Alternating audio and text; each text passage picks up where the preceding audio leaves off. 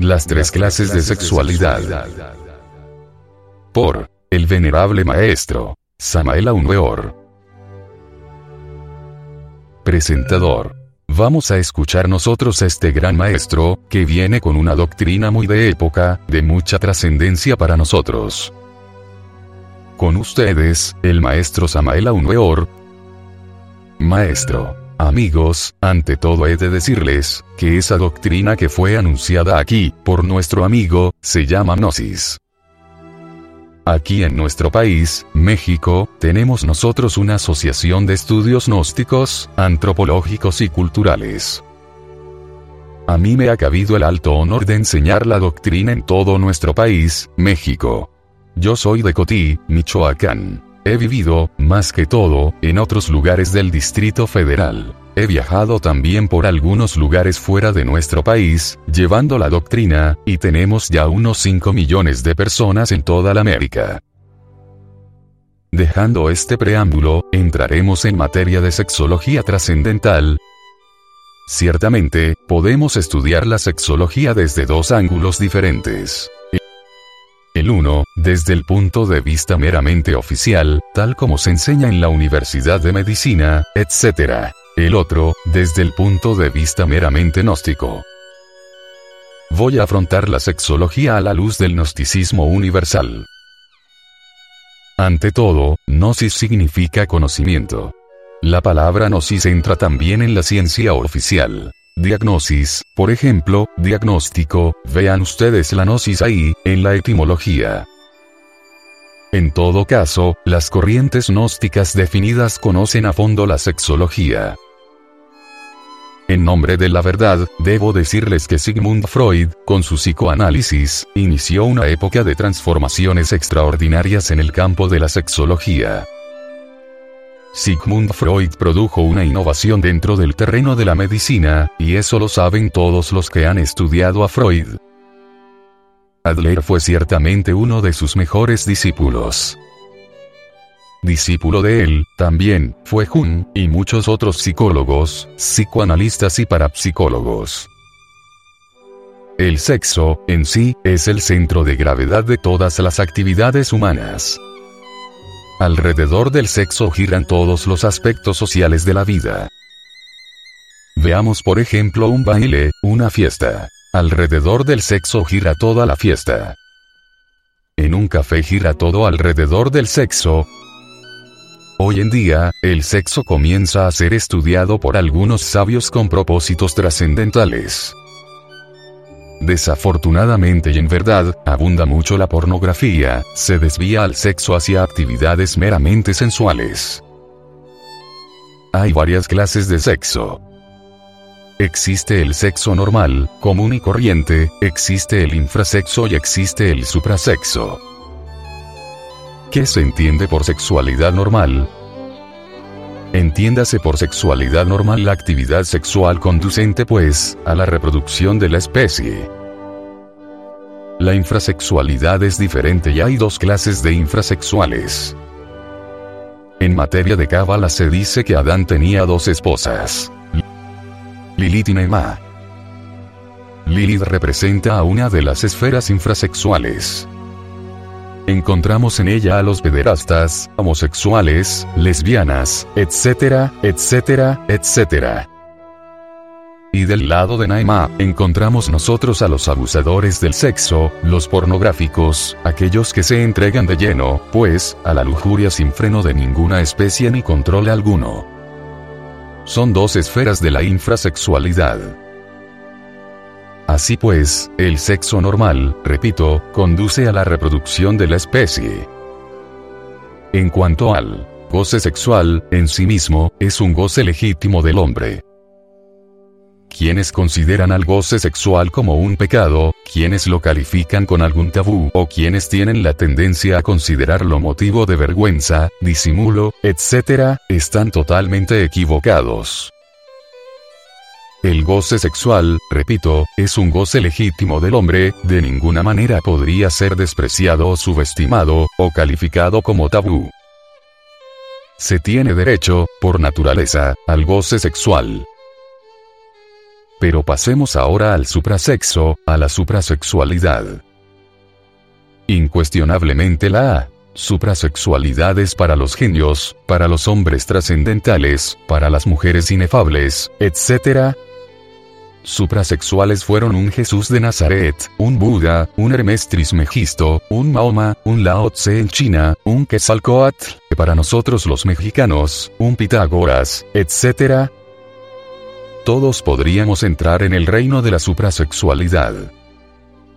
Empero, digo, para entrar en el reino de lo suprasexual, en la esfera de la suprasexualidad, se requiere primero que todo el sexo normal.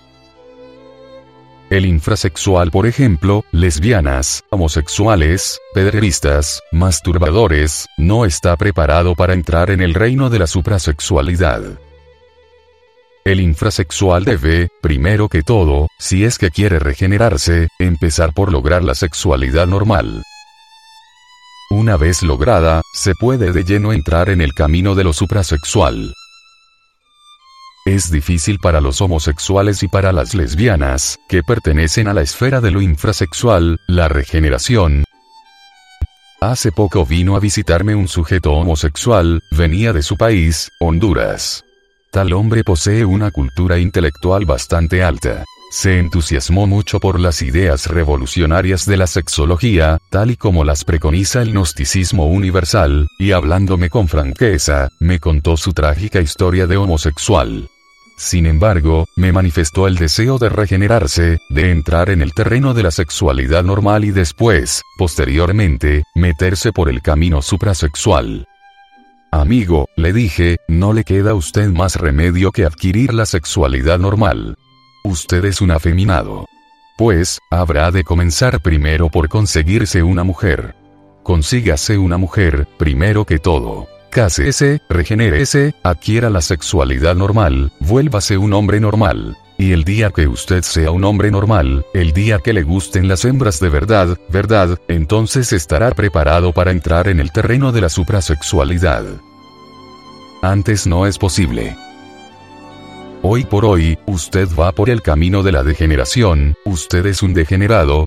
Bueno, no se ofendió el hombre, francamente, pues yo tenía la razón. Dijo que se iba a conseguir una mujer, que se iba a casar, que iba, verdaderamente, a tratar de volverse de sexo normal, porque él deseaba algún día entrar en las esferas trascendentales de lo suprasexual, ojalá que el amigo se regenere, ojalá.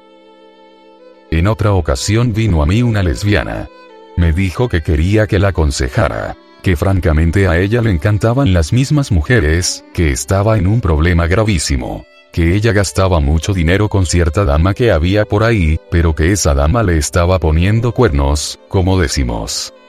Lo cierto es que andaba la dama de sus anhelos por la calle con otras damas y, claro, le provocaba celos.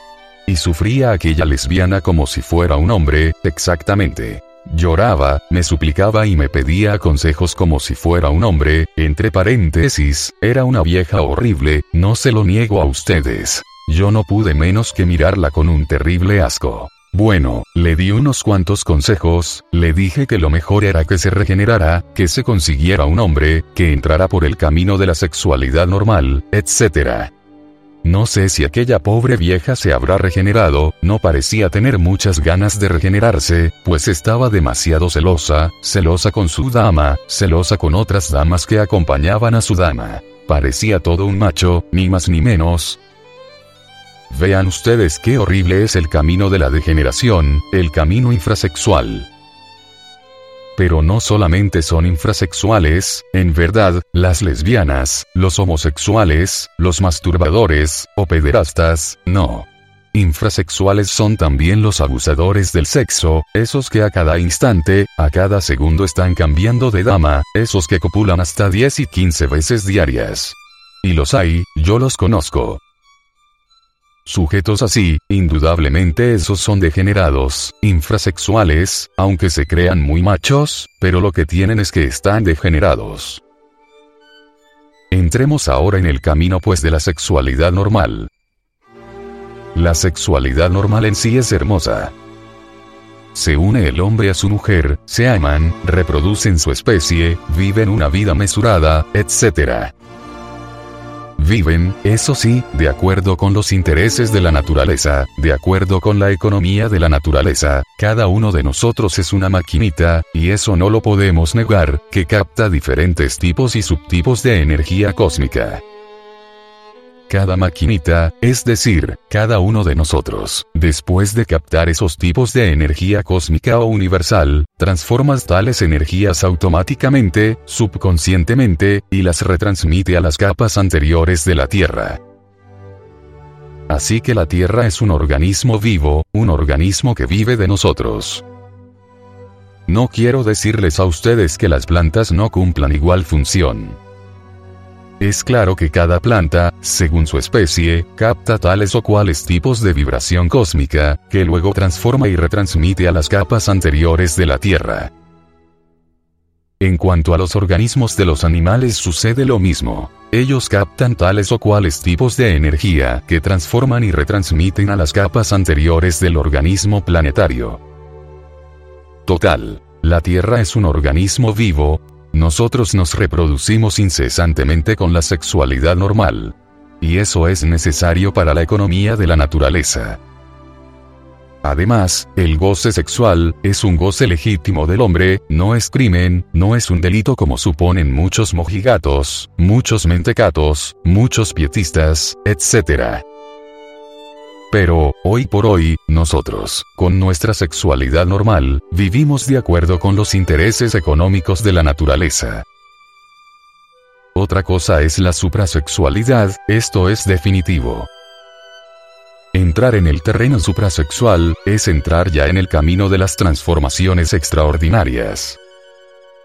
Federico Nietzsche, en su obra, Así hablaba Zaratustra, habla francamente del superhombre. Dice, ha llegado la hora del superhombre.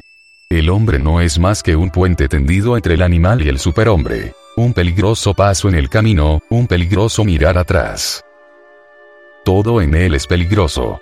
Ha llegado la hora del superhombre. Bueno, Hitler interpretó a Nietzsche a su modo. Durante la Segunda Guerra Mundial hasta el más insignificante policía alemán era un superhombre. Nadie se sentía chiquito en la época de Hitler, en Alemania, todos eran superhombres. Parece que Hitler, aunque con muy buenas intenciones, no supo interpretar a Nietzsche. Yo creo en el superhombre, francamente se lo manifiesto a ustedes, pero me parece que Hitler erró el camino. Se puede llegar a la estatura del superhombre, mas eso solamente es posible mediante la transmutación de las energías sexuales, y eso pertenece al terreno de lo suprasexual. En todo caso, en el ser humano hay cinco centros fundamentales. Primero que todo, el intelectual, que es el que más utilizan todos ustedes para el estudio. Segundo, el emocional. Tercero, el motor, que está en la parte superior de la espina dorsal. En cuanto al emocional lo tenemos en el corazón. Cuarto, el centro instintivo, que está en la parte inferior de la espina dorsal. Y quinto, propiamente dicho, el sexual. Repito para que ustedes puedan grabar mejor. Intelectual, emocional, motor, instintivo y sexual, cinco centros. Total, que estos cinco centros son fundamentales para todas las actividades humanas. En cuanto al sexual, propiamente dicho, quiero decirles a ustedes que es el centro, pues, alrededor del cual giran todas las actividades humanas. El pensamiento, aparentemente es muy rápido, pero, desgraciadamente, es muy lento. Si ustedes van manejando un carro, por ejemplo, y de pronto, en un momento de peligro se ponen a analizar si deben hacer esto o aquello, adelantarse o atrasar, o retroceder, quebrar a la derecha o quebrar a la izquierda, pues vienen a chocar y a tener una catástrofe. El centro motor es más rápido. Uno, cuando va manejando un carro, no tiene mucho tiempo para pensar, actúa velozmente y ya, sale del paso. Pero si en ese momento el pensamiento nos trabara, pues, chocaríamos. ¿Cuántas veces uno va manejando un automóvil y resulta que en un momento dado queda indeciso? Si hacia la derecha, si hacia la izquierda y total, un fracaso. De manera que es muy lento el centro del pensamiento, más rápido es el centro del movimiento, el centro motor. El emocional también es un centro rápido, pero no hay centro más rápido que el centro sexual.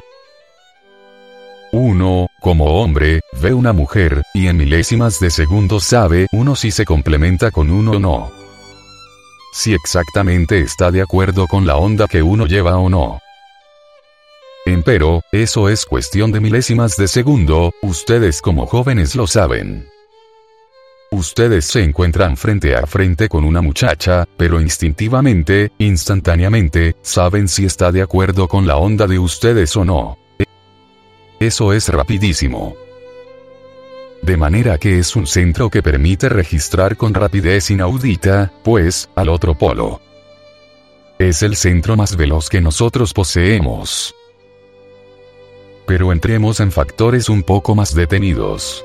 Muchas veces un hombre vive feliz con su mujer, la quiere. Sin embargo, nota que algo le falta. Ciertamente, puede suceder que con la mujer que uno esté no se sienta completo. Puede ser que ella llene las actividades del centro emocional, posiblemente, pero tal vez no se complemente con uno mentalmente. O tal vez, sexualmente no se complemente con uno. Y al encontrar uno por ahí otra dama, puede sucederse que esta otra sí se complemente con uno, y entonces, viene eso que se llama adulterio. No vengo yo aquí a alabar el adulterio. En cierta ocasión por ahí había una sala donde varias adúlteras estaban dándole al vidrio. Una de ellas, de pronto embriagada de vino, dijo, Viva el adulterio. Era una dama muy hermosa, entre paréntesis. No, yo no vengo a hacer alabanzas del adulterio porque eso sería absurdo, pero sí veo las causas del adulterio. Muchas veces, uno de la pareja no consigue complementarse, en los cinco centros, totalmente con el otro, entonces, posiblemente encuentre complementación con otra persona, y de allí deriva eso que se llama adulterio. Pongamos que, emocionalmente, un hombre se complementa con una mujer, pero sexualmente no. Puede darse el caso que encuentre una dama con la que se complemente sexualmente. Supongamos que un hombre se complementa con una mujer mentalmente pero emocionalmente no. Puede darse el caso que encuentre una dama con la que venga a complementarse emocionalmente. Puede suceder que en el mundo de los hábitos, no se complemente un hombre con su mujer puede suceder que se encuentre también en el mundo de los hábitos relacionados con el centro motor, otra mujer con la que sí se complemente, con la que tenga afinidad. Esa es la causa intrínseca de tantos y tantísimos adulterios que dan origen, pues, a los divorcios. Como les digo, no vengo a alabar el adulterio, porque eso sería absurdo. Ni estoy de acuerdo con aquella dama que gritaba en célebre orgía. ¡Viva el adulterio! No, yo no estoy de acuerdo con eso, mis amigos. Únicamente aquí, con ustedes, en compañerismo, estamos estudiando la cuestión sexual y no podríamos dejar pasar por alto esta cuestión del adulterio. Yo creo que lo mejor para uno, como hombre, es encontrar una mujer que se complemente con uno en lo intelectual, en lo emocional, en el centro motor o mundo de los hábitos, en el centro de los instintos y en el sexo, es decir, la pareja ideal, la pareja perfecta. Y creo a su vez, también, que lo ideal para una mujer sería encontrar un hombre con el que se complementara totalmente. Entonces habría verdadera felicidad. Otro de los motivos graves, como para que no pueda existir la felicidad, es la cuestión de los temperamentos. Un hombre de temperamento ardiente, es imposible que pueda ser feliz con una mujer que parezca una mole de hielo. Sencillamente no. El hecho mismo de tener que ir a besarla y en el momento del beso, se encuentra con que ella no tiene ganas de besos, eso es gravísimo. Ahora, ¿qué diríamos durante la cópula, en el momento de copular una mujer helada? Acuérdense ustedes de aquel libro que se titula Sinoé, el egipcio que lo dieron en película. Resulta que allí había lugares de momificación, en Egipto. Como existían varios lugares, lugares de inmundicia donde arreglaban cadáveres para momificarlos, y quienes trabajaban en ese lugar de momificación, pues, olían inmundo por doquiera que pasaban. Y ninguna mujer gustaba de esa clase de hombres que olían tan feo, y claro, olían a podredumbre, metidos entre la podredumbre. ¿Saben ustedes lo que hacían esa clase de momificadores? copulaban con los cadáveres de las hembras que traían ahí. ¿Les parece a ustedes muy agradable eso, copular con difuntas? Eso sucedía en Egipto. Pues bien, ¿qué dirían ustedes de un hombre de temperamento ardiente que tenga que copular con una mujer de hielo, con un cadáver? Eso resulta espantosamente horrible. También es muy cierto y de toda verdad que existe el temperamento, dijéramos bilioso, gente pesada, torpe. Una mujer, por ejemplo, de carácter pesado, torpe en sus movimientos es imposible que pueda entenderse con un hombre de temperamento nervioso, por ejemplo. Imposible. Aún es imposible también, que un hombre de temperamento nervioso pueda entenderse con una mujer completamente ardiente. Así que la cuestión de los temperamentos es muy importante. No solamente se necesita que haya correlación entre los distintos centros de la máquina orgánica, intelecto, emoción, movimiento, instinto y sexo, sino que haya temperamentos afines. Solo así, habiendo temperamentos afines y perfecta interrelación entre los distintos centros de la máquina, pues, entonces puede haber una auténtica afinidad, lo cual daría felicidad. Sin embargo, estoy hablándoles ahora de sexualidad normal. Suprasexualidad es diferente, mis amigos. Para entrar en el terreno de la suprasexualidad, se requiere ante todo, saber transmutar la energía creadora. Pero debemos pensar en el sexo no solamente como cuestión fisiológica.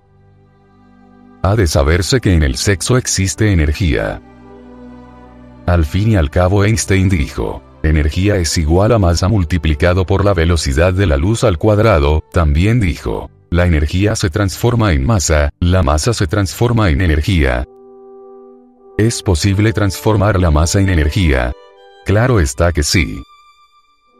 Vean ustedes un pozo de agua en el camino, en la carretera, con el calor del sol, se va evaporando esa agua que por último se convierte en nubes, y en última síntesis en energía. En nubes, rayos, truenos. Todas las aguas de los mares y de los ríos se convierten en nubes, y por último, en rayos y truenos, es decir, en energía. Lo mismo sucede con el enseminis. ¿Qué se entiende por enseminis? La entidad del semen, es decir, el esperma sagrado. Hoy se tiene la tendencia a considerar el esperma como simplemente una sustancia que secretan nuestras glándulas endocrinas sexuales. La palabra sagrado, acomodada al esperma, parece como fuera de onda. Sin embargo, si ustedes estudian cuidadosamente el psicoanálisis de Sigmund Freud, verán que él dice lo siguiente. Dice que las religiones, en última síntesis, tienen origen sexual. Yo estoy de acuerdo con Freud en ese sentido. Si ustedes están de acuerdo, bien, y si no están, bien. Yo, por mi parte, sí estoy. Cuando uno mira las religiones de los indígenas, por ejemplo, las religiones de las distintas tribus de Indoamérica o de África, o de Asia, puede, dijéramos, evidenciar en forma directa y por sí mismo, de que todas esas religiones, en todos esos cultos, hay una mezcla de lo sexual con lo místico, es decir, de lo religioso con lo erótico. Uno se maravilla al ver en la India esa clase de templos o pagodas dioses y diosas allí, en posturas de tipo erótico, copulando. Y lo más interesante es que esas posturas fueron sagradas, en la tierra de los Vedas. Están debidamente clasificadas, y en una o en otra forma, coadyuvan maravillosamente con Eros, con la erótica. A lo freudiano o a lo meramente, dijéramos, lujurioso, pero coadyuvan. Había en Creta grandes procesiones, por ejemplo, en que las sacerdotisas iban con falos enormes de madera sagrada. Entonces el falo no era considerado de la forma vulgar como hoy lo hacemos, sino que se le rendía un verdadero culto. También se le rendía culto al yoni, es decir, al órgano sexual femenino. No hay duda de que la lanza aquella, con la que se dice que Longinus hirió el costado del Cristo, no es sino una viva representación del falo.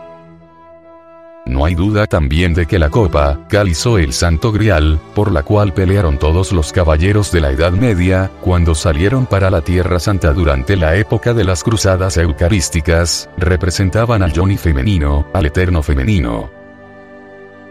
Por cierto, que los caballeros de la Edad Media andaban buscando ese cáliz, en el que bebió Cristo en la última cena, símbolo del Johnny, y jamás lo encontraron, es obvio pero como recuerdo de aquella época y de la búsqueda del Santo Grial, y de la pelea contra los moros, quedó la copa esta de las Olimpiadas, copa que se entrega a los vencedores en los Juegos Olímpicos, tiene ese origen esa copa. No olviden que representa al Johnny, es decir, al órgano sexual femenino. Así pues, en el terreno de lo suprasexual, el cáliz y la lanza son sagrados, el esperma es sagrado, porque en el esperma está contenida nuestra propia personalidad. Los alquimistas medievales veían en el esperma al vitriolo, por cierto que esa palabra se descompone así. Visita interior de terrae rectificando invenies ocultum lapidem. Visita el interior de nuestra tierra, que rectificando encontrarás la piedra oculta. Pero, ¿a qué piedra se referían, precisamente los alquimistas medievales? a la famosa piedra filosofal. Tal piedra hay que fabricarla. No hay duda que existen fórmulas para su fabricación. Yo creo en la piedra filosofal, pero hay que fabricarla. Mediante el esperma sagrado y sus transmutaciones, es posible lograr la piedra filosofal. La transmutación de la libido sexual, convertir el esperma en energía, es posible cuando se conoce la clave, lo importante es conocer la clave. Si con el enseminis podemos nosotros dar vida a un hijo, si con el enseminis podemos reproducir la especie, si con el enseminis podemos llenar de millones de seres humanos un mundo, es cierto y de toda verdad, que con el enseminis, es decir, con la entidad del semen, podemos darnos vida a sí mismo y convertirnos en verdaderos superhombres, en el sentido más completo de la palabra. Ahora bien, lo importante sería lograr la transmutación de la libido sexual. Mediante la transmutación, logramos cerebrizar el semen y seminizar el cerebro. Se hace necesario seminizar el cerebro, señores, porque es muy sabido por los hombres de ciencia actual, que no todas las áreas del cerebro, actualmente, están trabajando. Se sabe hoy en día, en medicina, que solamente una mínima parte de nuestro cerebro está, actualmente, ejerciendo sus funciones. Incuestionablemente tenemos muchas áreas, muchas partes del cerebro inactivas. Si con el poquito de cerebro que está activo hemos logrado crear cohetes atómicos que viajan a la Luna, hemos logrado crear la bomba atómica, con la que se destruyeron ciudades como Hiroshima y Nagasaki, hemos conseguido nosotros aviones supersónicos que viajan a una velocidad extraordinaria, ¿qué tal si nosotros regeneráramos el cerebro, si pusiéramos en actividad todas las partes del cerebro, si la totalidad de la masa encefálica trabajara, entonces podríamos transformar este mundo, cambiarlo, hacerlo maravilloso. Pero hay que regenerarlo, hay que seminizarlo. Cerebrizar el semen y seminizar el cerebro. He ahí la clave. Es posible seminizar el cerebro.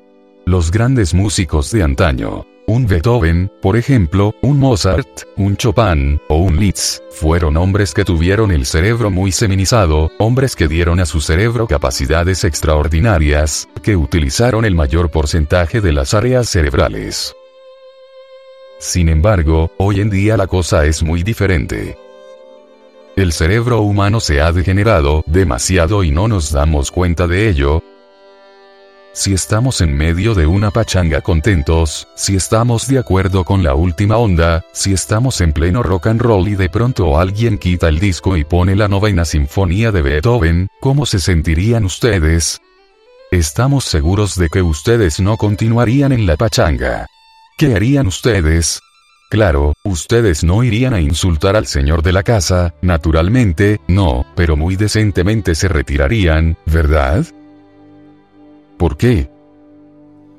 En la Edad Media, por ejemplo, cuando el cerebro todavía no se había degenerado tanto como ahora, la cosa era distinta. Se bailaba puro vals, al compás de la música clásica. En plena comida estaban los músicos, haciendo vibrar las más deliciosas sinfonías. De moda estaba Beethoven y Mozart, Chopin y Liszt. Eso era la Edad Media señores, pero ahora no estamos en la Edad Media. Si ahora nos salen con una música de esas, en plena pachanga, sencillamente nos despedimos y, goodbye. Nos vamos, es claro. ¿Por qué? Porque nos aburrimos. ¿Y por qué nos aburrimos? Seamos analíticos, aquí estamos para analizar. Sencillamente porque el cerebro está degenerado, hay ciertas áreas que ya no pueden apreciar la buena música. ¿Y por qué se ha degenerado el cerebro? Se ha degenerado, sencillamente, porque nosotros durante varios siglos hemos estado extrayendo de nuestro organismo la entidad del semen. No la hemos extraído únicamente para dar vida a nuevas criaturas, no. La hemos extraído porque nos ha gustado, porque es un gran placer, eso es todo. Por eso nos hemos dado gusto en la lujuria, en lechos de placer, gozando a lo lindo. Pero el paganín le ha sido el cerebro, ese es el que ha tenido que pagar el plato. Ahora sucede que muchas áreas no están trabajando. Es posible, sí, regenerarlo. Pero para regenerarlo, hay que transmutar la entidad del semen, convertirla en energía. Solo así podríamos cerebrizar el semen. Lo que faltaría aquí, en esta plática, es decir cómo. Yo tendré mucho gusto en explicarle un artificio muy singular que los alquimistas medievales enseñaban a sus discípulos. El artificio que voy a enseñarles a ustedes también lo enseñaron los hombres de ciencia, como Brown Sequard, en los Estados Unidos. Lo enseñó el doctor. Krumheller, médico coronel de nuestro ejército glorioso mexicano, lo enseñó también y lo enseñan las escuelas asiáticas del tantrismo oriental. No es una cosecha mía, particular. Yo la he aprendido de todos esos sabios y a su vez, se las comunico a ustedes, no como un artículo de fe o como un dogma inquebrantable, no. Si ustedes quieren aceptarlo, acéptenlo. Si no lo quieren aceptar, no lo acepten. Muchas escuelas lo han aceptado, muchas escuelas lo han rechazado. Cada cual es libre de pensar como quiera, yo únicamente les doy mi modesta opinión. El artificio consiste en esto. Conexión del lingam Johnny, lingam. Ya saben ustedes cuál es el lingam, el falo. Johnny. Ya saben ustedes que es el útero, el eterno femenino, el órgano sexual de la mujer, sin la eyaculación de la entidad del semen, el doctor. Krumheller decía, en latín daba la fórmula. Decía, imisum membrum virile in vaginam femina sine eyaculationes seminis. Algunos científicos modernos la han aceptado. Hubo la sociedad Oneida, en Estados Unidos, experimentó con esa fórmula. En la sociedad Oneida, vean ustedes lo que se hacía. Entraron unas 25 parejas, hombre y mujeres a trabajar con el sexo. Durante cierto tiempo se les ordenaba copular, pero sin la eyaculación de la entidad del semen. Luego se les sometía a estudios clínicos. En los Estados Unidos, se logró observar la seminización completa del cerebro, el aumento de hormonas en la sangre, la mejora completa del organismo, la fortificación de la potencialidad sexual, etc. Y muchas enfermedades desaparecieron. Cuando los científicos resolvían que era necesario que se tuvieran hijos, daban entonces, en la sociedad oneida, también, la libertad para que copularan con eyaculación seminal. Entonces se obtenía la reproducción. Así se hicieron muchos experimentos en la sociedad oneida. En todo caso, lo interesante de este fino artificio que constituye el secreto secretorum de los alquimistas medievales, consiste en que nunca llegan a degenerarse las glándulas sexuales. Ustedes saben muy bien que cuando las glándulas sexuales se degeneran, se degenera también la hipófisis y se degenera también todas las glándulas de secreción interna. Todo el sistema nervioso pasa por procesos de degeneración. Entonces viene la decrepitud y la muerte. ¿Por qué existe la vejez? Sencillamente porque las glándulas sexuales entran en decrepitud. Al entrar en decrepitud, entran en decrepitud todas las glándulas endocrinas, y entonces, se procesa la cuestión aquella de la decrepitud y vejez. Pero si hubiera un sistema que permitiera que las glándulas sexuales no se degeneraran, no entrarán en decrepitud, podría conservarse todo el sistema nervioso, en perfecta actividad, y entonces, no habría decrepitud ni vejez. Eso es obvio. Ahora bien, por medio de este fino artificio, conexión del lingam Johnny sin eyaculación del enseminis, como dicen los médicos famosos, Krumheller y Brown Sequard, es posible, entonces, conservar las glándulas sexuales activas durante toda la vida. Esto significa que un hombre, que practicara con tal sistema, llegaría a la edad de 90 y 100 años, todavía con capacidad para copular y para gozar libremente del placer sexual, que es un placer legítimo del hombre, que no es un pecado, que no es un tabú, que no debe ser motivo de vergüenza o de disimulo, etc sino, repito, un derecho legítimo del hombre. Ahora bien, mediante la transmutación de la entidad del semen en energía, se procesan cambios psicológicos extraordinarios, se desarrolla la glándula pineal. Esa glándula estuvo activa en otros tiempos, en tiempos antiquísimos de la historia. Entonces el ser humano poseía aquel ojo del que nos hablara Homero en su Odisea. El ojo de los lacértidos, el ojo que viera en aquel terrible gigante que intentara, pues, devorarles. Ese ojo de los lacértidos no es una mera leyenda sin fundamento alguno, mediante la transmutación sexual, esa glándula se desarrolla, entra en nueva actividad. Allí está ese ojo que le permite aún percibir el ultra de todas las cosas. Nuestro mundo no es solamente de tres dimensiones, como creen los ignorantes ilustrados. Nuestro mundo existe en una cuarta vertical. Aún más, podemos asegurar con gran énfasis, que existe una quinta vertical, una sexta y una séptima. Esto es, que nosotros nunca hemos visto nuestro mundo como verdaderamente es. Y no lo hemos visto porque nuestros cinco sentidos están degenerados, nuestra glándula pineal está atrofiada. Existen otros sentidos en nosotros que se hallan completamente degenerados y que son de percepción, pero que están degenerados. Y si nos lográramos regenerar, podríamos percibir el mundo como es, con sus siete dimensiones.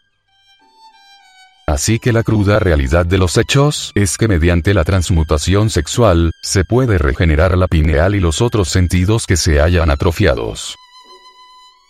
Así tendríamos acceso a un mundo de conocimientos extraordinarios, así tendríamos acceso a las dimensiones superiores de la naturaleza y del cosmos, así podríamos ver, oír, tocar y palpar las grandes realidades de la vida y de la muerte podríamos aprender, capturar todos los fenómenos cósmicos en sí, tal cual son y no como aparentemente son. Transmutación es la clave. Cambiar el esperma, modificarlo en energía. He ahí lo fundamental. Ha llegado pues la hora de comprender todo esto a fondo, integralmente, si un hombre se propusiera cumplir con esa fórmula tan sencilla, con ese artificio que nos enseñara Brown Sequard, que nos enseñara Krungeler y que nos enseñaran los alquimistas medievales, podría decirles a ustedes con gran énfasis y absoluta seguridad, que este hombre, a la larga, se transformaría en un superhombre. Todos necesitamos, sentimos la necesidad de cambiar, de convertirnos en algo diferente. Esto es, si no somos reaccionarios, porque el conservador, el retardatario, no desea cambiar. Pero cuando uno es revolucionario de verdad, uno quiere ser distinto, uno quiere cambiar fundamentalmente, transformarse en algo distinto, convertirse en un superhombre, hacer de la doctrina de Nietzsche una realidad. Es posible cambiar, mediante la transmutación sexual. La fuerza sexual nos puso sobre el tapete de la existencia y esto no me lo pueden ustedes negar. Nosotros existimos, vivimos, gracias a que tuvimos un padre, gracias a que tuvimos madre. En última síntesis, la raíz de nuestra propia vida está en la cópula de un hombre y de una mujer. Ahora bien, si la fuerza sexual, si la energía del sexo tuvo poder para ponernos sobre el tapete de la existencia, es obvio, que es la única que tiene autoridad, de verdad, para transformarnos radicalmente. En el mundo hay muchas ideologías, en el mundo hay muchas creencias, y cada cual es libre de creer en lo que le dé la gana, pero la única fuerza que tiene autoridad para transformarnos, es la que nos creó, la que nos puso sobre el tapete de la existencia. Me refiero, en forma enfática, a la fuerza sexual. Aprender a manejar esa energía maravillosa del sexo, significa hacerse amo de la creación. Cuando el esperma sagrado se transforma en energía, se provocan cambios psicosomáticos extraordinarios. Bien sabemos nosotros lo que son esos vasos hormonales de nuestras gónadas cómo trabajan, cómo pasan las hormonas de vaso en vaso, cómo, por último, a lo largo de los cordones espermáticos, llega hasta la próstata. Bien sabemos lo valiosa que es la próstata. Allí se producen las más grandes transformaciones de la entidad del semen y las hormonas por último, entran en el torrente sanguíneo. La palabra hormona viene de una raíz griega que significa ansias de ser, fuerza de ser. Las hormonas han sido estudiadas por nuestros hombres de ciencia, son maravillosas. Las hormonas sexuales, por ejemplo, entrando en el torrente sanguíneo, realizan prodigios. Cuando tocan a las glándulas endocrinas, sea la tiroides, sean las paratiroides, sean a los riñones, o suprarrenales, o a la timo, etcétera, etcétera, las estimulan, hacen que esos pequeños microlaboratorios produzcan más hormonas, y esas hormonas, producidas por todas las glándulas en general, enriquecen el torrente sanguíneo en forma extraordinaria. Entonces desaparecen las dolencias, desaparecen las enfermedades. Desgraciadamente, hoy por hoy, el esperma que es preparado por las gónadas y que luego sube o asciende hasta la próstata, es, desgraciadamente, despilfarrado, y ni siquiera se les deja descomponer, a los famosos ospermos, en las hormonas, cuando ya se les tira fuera del organismo, cuando se les arroja. Muchas veces ni siquiera alcanza a ascender, desde los testículos hasta la próstata, la entidad del semen, cuando ya es eliminada. Y en cuanto a los masturbadores, ¿qué diremos? Bien saben ustedes lo que es el vicio de la masturbación. Cuando alguien se masturba, indubitablemente está cometiendo un crimen contra natura. Después de que se ha eyaculado la entidad del semen, queda cierto movimiento peristáltico en el falo, y esto lo sabe cualquier hombre. Con tal movimiento, siempre el falus recoge del útero de la mujer, la energía que necesita para alimentar al cerebro. Pero durante la masturbación la cosa es distinta. El falus lo único que recoge, con su movimiento peristáltico, es aire frío que va al cerebro. Así se agotan muchas facultades cerebrales. Innumerables sujetos han ido al manicomio por el vicio de la masturbación. Un cerebro lleno de aire, es un cerebro estúpido en un ciento por ciento. Así que condenamos ese vicio, totalmente, Distinto es si se transmuta el esperma sagrado en energía, pero esto solamente es posible durante la cópula, evitando pues, a toda costa, la eyaculación del enseminis. Porque, como dijeran los mejores sabios medievales, dentro de él se encuentra todo el ens virtutis del fuego, es decir, la entidad ígnea del fuego. Enriquecer la sangre con hormonas, no me parece un delito. Transmutar el esperma en energía, está muy bien documentado por hombres como Sigmund Freud y otros tantos. Entonces, lo importante sería aprovechar toda la potencialidad sexual para seminizar el cerebro y desarrollar la glándula pineal y hasta la hipófisis y otras. Así se conseguirá una transformación orgánica maravillosa. Lo psicosomático está relacionado íntimamente con lo sexual. Una suprasexualidad implica, de hecho, también, algo suprasexual dentro de lo psicosomático.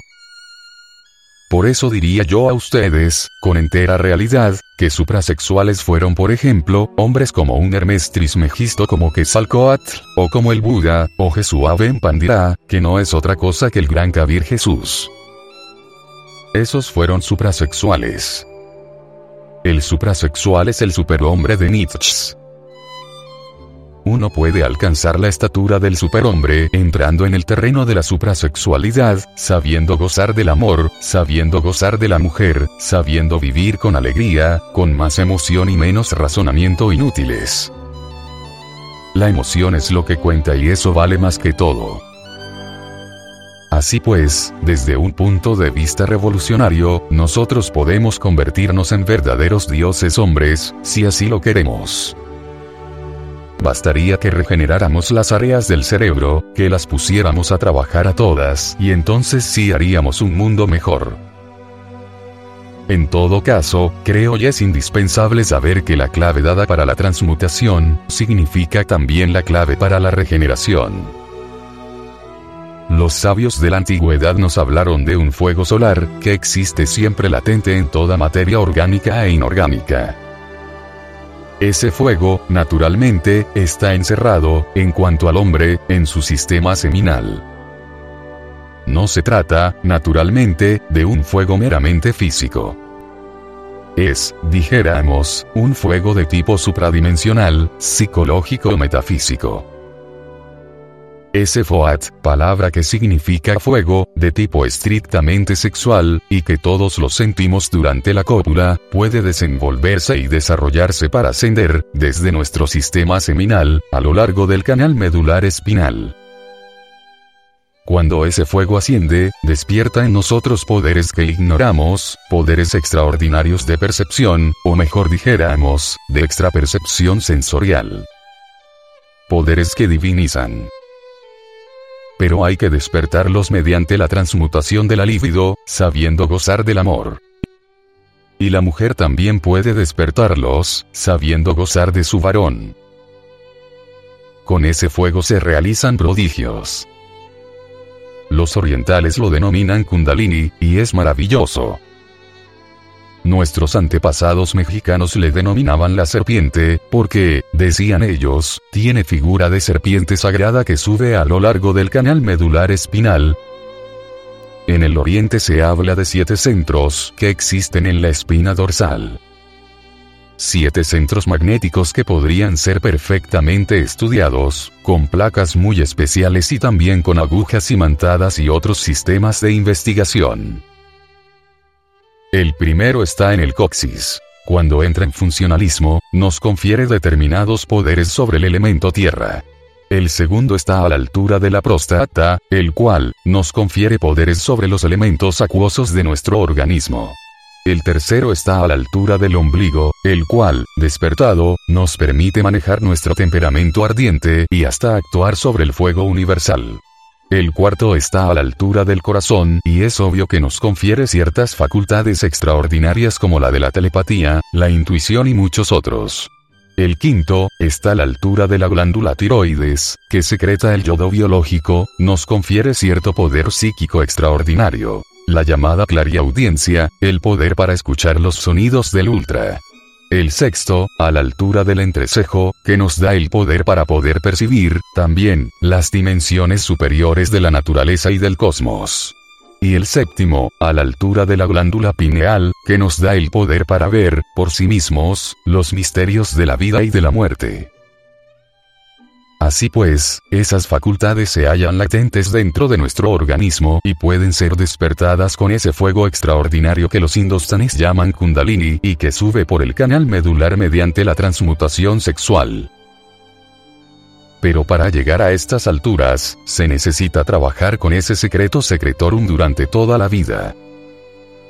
Quien así proceda, se transformará en superhombre y podrá penetrar en el anfiteatro de la ciencia cósmica, podrá adentrarse en la universidad de la ciencia pura y resolver problemas que la ciencia oficial todavía no ha sido capaz de resolver. Hasta aquí mi plática, señores. Si alguno de ustedes desea hacer preguntas, puede hacerlas con la más entera libertad. Discípulo. La cópula, como usted dice, es tratando que haya un producto o evitándolo. Maestro. Sencillamente, lo único que se busca con este artificio tan sencillo, enseñado por Brown Sequard y la sociedad oneida, es copular sin eyacular la entidad del semen porque sostienen estos sabios, que mediante este artificio se consigue que el esperma sagrado se convierta en energía. De manera que lo que viene a subir al cerebro no es el esperma, porque nos volveríamos locos, sino la energía de ese esperma, que es diferente. Eso se llama transmutación. Puede uno gozar del placer sexual sin debilitarse. Normalmente, uno después de la cópula, se siente con cierto asco. Pero si uno no eyacula la entidad del semen, después de la cópula le quedan ganas de repetirla un millón de veces y siempre dichoso, feliz, goza sin debilitarse jamás. Eso está enseñando la sociedad oneida, en los Estados Unidos. Eso enseñó también Yun, eso enseñó Brown Sequard, y eso lo están enseñando los mejores sabios, hoy en día, en todos los rincones de la tierra. Eso es todo, a ver. Discípulo. ¿Qué es la entidad del semen? Maestro. Bueno, cuando se habla de la entidad del semen, nos referimos en forma concreta, exacta, al esperma sagrado, al semen en sí mismo, solo que en lenguaje un poco más delicado, se le dice la entidad del semen. Y aún, un poco más delicado, para que no se espante la gente, se dice el enseminis. Eso es ya como para que no se espanten. ¿Alguna otra pregunta? Discípulo.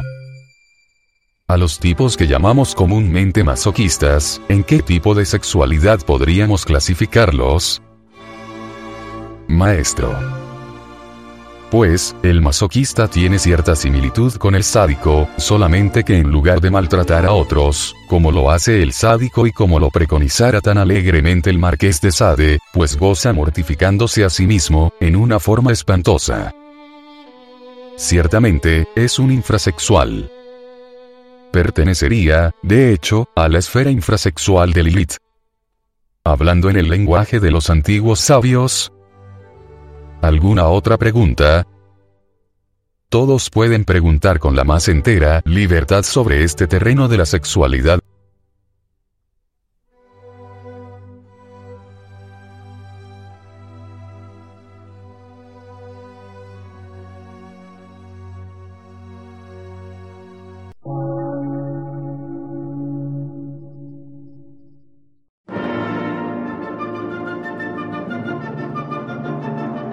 Emisora, gnóstica, transmundial. Por una nueva civilización y una nueva cultura, sobre la faz de la Tierra.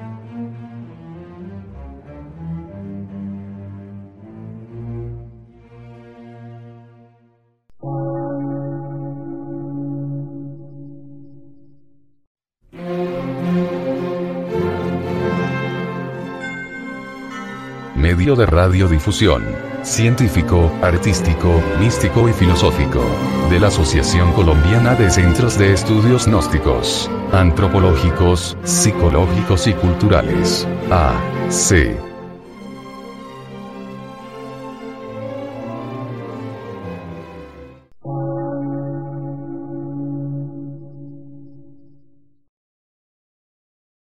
Lectura en movimiento. Difusión sin fronteras.